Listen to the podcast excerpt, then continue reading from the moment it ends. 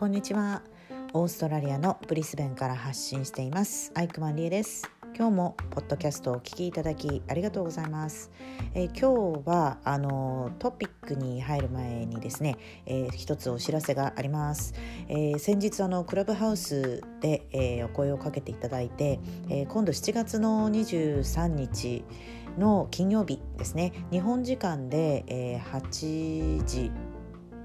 からですねえ、ー、と私オンラインで Youth World Youth、um, Skills Day というねえー、コンベンションというかあの国際イベントのゲストスピーカーとして、えー、呼ばれましたのでそちらで登壇することになりました。えーと、と URL ねこちらのイベントのサイトに行くと多分登録なしでこうライブその日はねライブを見ることができますし、まあ、その時間にねライブであの見れないっていう方もこうアーカイブが残るそうなのでえアーカイブで見ることができます。もしよかったらね、えーと、こちらの概要欄エピソードの概要欄の方にリンクを貼っておきますので皆さんあの英語のイベントになるんですけれども、えー、私はあのアンエンプロイメントについて。これからのね、まあ、そのイベント自体はあの若い人、まあ、マレーシア発なのでマレーシアの方が多いと思うんです聞く方はねが多いと思うんですけれども、えー、まあ、世界のどこにいてもアクセスできますし内容としてもやっぱりこれから若い人がどういうスキルだとかどういうあの仕事になんかつくべきかみたいなあの多分他に20人ぐらいえー、合計10カ国からねゲストスピーカーが参加しているということなので、まあ、私は日本人代表として、まあ、行ってまいりますので皆さんぜひ、えー、英語のイベントになりますがご興味のある方は、えー、ぜひね2月、えー、7月の23日金曜日夜の8時からネットでね、あのご視聴いただけますのでぜひ、あのご参加ください。ということで、はい、お知らせは、えー、ここまででして今日は、えー、どんなトピックについて話そうかなと思ってていたんですが、えー、そうですねあなたの今の考え方は過去のあなたの経験によるものだっていうことをねお話ししようと思います。どういうことでしたっけ？今のあなたの考え方は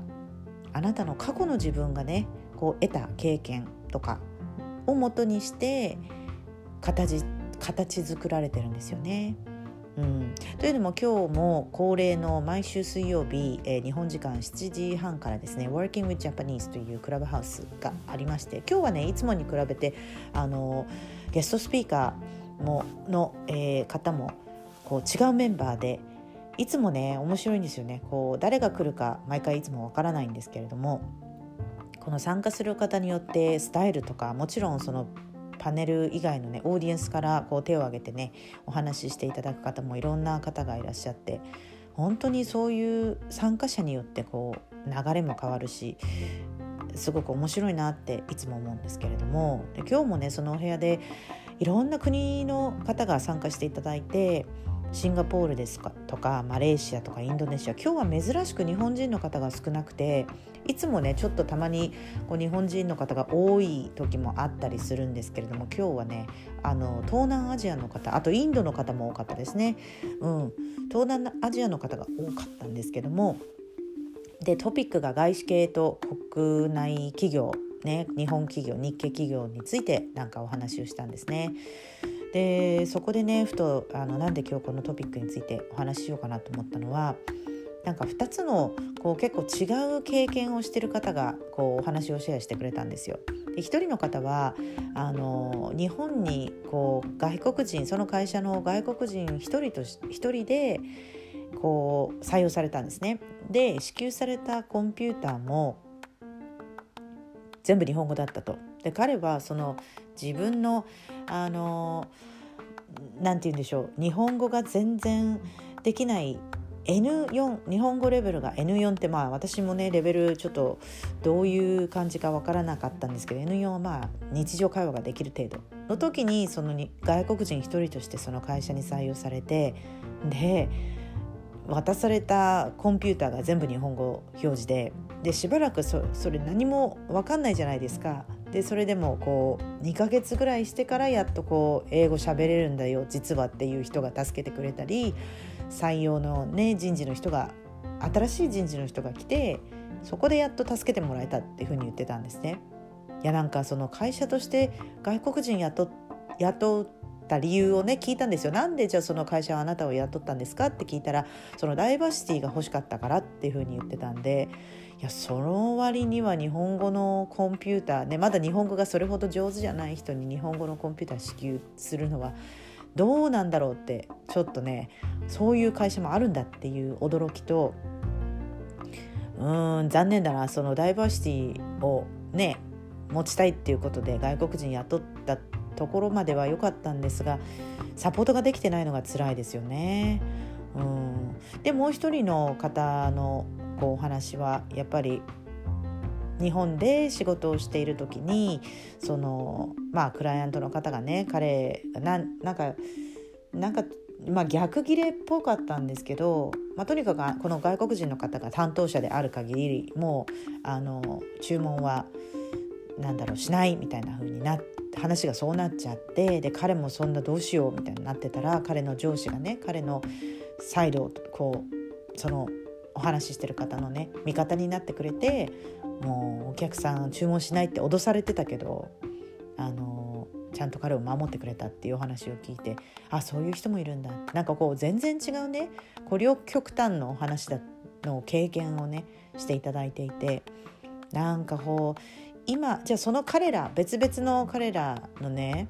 最初のその日本語のコンピューター支給された人も今となってはその経験があったからこそあの日本語もすごく上手になったし通訳も翻訳もできますっていうレベルになったそうなのでこう結果往来なんですけれどもね、うん、なんかそこで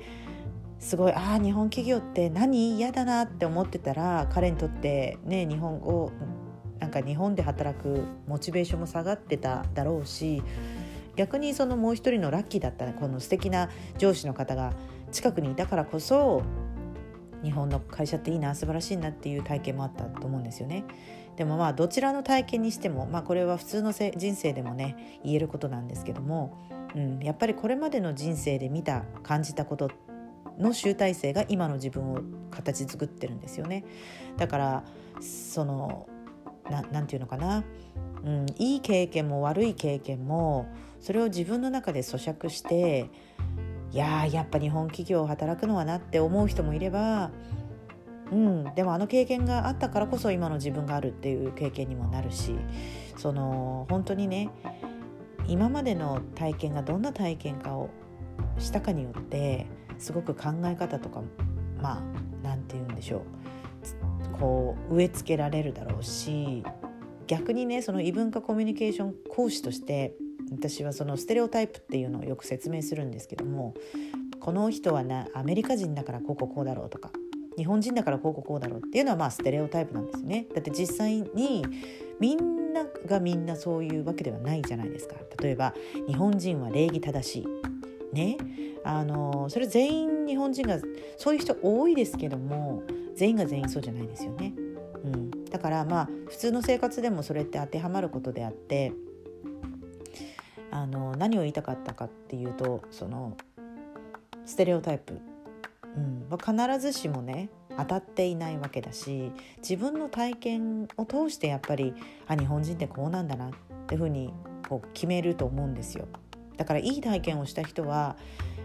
まあ、旅行でもそうですよね旅行で旅先であの国は本当良かったっていう人はもうその国に対してすごくポジティブな印象しかないだろうしいやもうスリにあってもう散々だったよっていう人だったらもうその国最悪っていうふうに思っちゃいますよね。だからその体験から人はね自分の体験、まあ、データベースですよねそのデータベースをもとにこういろいろこうプロセッサー脳みそがねこうぐるぐるぐるじゃああの国に行くのはもうやめようとか、ね、人間関係でもそうですよね。これなんか恋愛関係とかでも裏切られたりするといやもうもうまた恋愛するのは嫌だとかなったりね。すると思うんですけれどもあのまあこれまでの自分は自分ということで割り切って、うん、まあ今の自分の集大成は過去のデータベースのねこう集結したものだと思うんですけれどもまあこれからね自分がどんな人になりたいとかあのいうのは全く今からどんな年齢でもね遅くないと思うんですよ。例えば私がグローバルスキルをねじゃあ日本にいる皆さん、まあ、日本にいなくても本当に結局これってどの国でも当てはまるんですよね。どの国でも通用する人っていうのはやっぱり頑張らないとできないんですよね。ただただただ普通の生活をしてるだけだったら自分の国を出たことなかったり自分の村を出たことなかったりするとあまりこう学ぶこともね少ないし刺激も少ないしということなのでなんかこういろんなこう話が飛び飛びになってしまいましたがその今日のあなたを形作ってるのはこれまで。ということはですよこれからのあなたを形作るのはこれから今からこうあなたがこうやろうと思う行動だったり考えだったり読む本だったりまた新しくプログラムされるわけなんですね。ですからあのまあネガティブなもしね経験があったという方はそれはもうそのデータベースをねこういうふうに引き出しにしまい込んで OK じゃあここから学んだのは何だろうっていうふうに振り返る題材にしてでそれをまあそこでストップするあまり引きずらないようにというのもその過去は変えられないものですので、うん、ストップしてこれからの未来にねこうフォーカスしてもいいんじゃないかなとも思います。ということで今日はねあの過去のいろんな経験とか過去に出会ったことが自分の今の考えを形作るということでまあ本当に願うのは外国人の方ねこのクラブハウスのお部屋でたくさんの方が日本に憧れたり日本で働きたいっていう方がいるんですけども、まあ、そういう方はやっぱり日本でいい体験してほしいですよね。ですから皆さん日本でもしね外国人の方とかいらっしゃったら是非優しく声かけてあげてください。ということをあの思って願っていますね。なんかうん。やっぱりすごく日本に憧れている人は世界にたくさんいるんだなと思ってそのお部屋をやってると、うん、だからまああとはどの国でもそうですけどやっぱりこうアウェイから来てる人をねあの優しく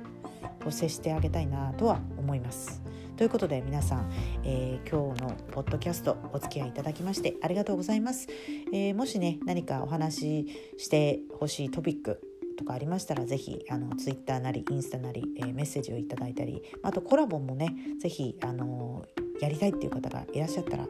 え、ご連絡いただければと思いますで今日もご視聴いただきましてありがとうございました Thank you for listening. See you next time. Bye.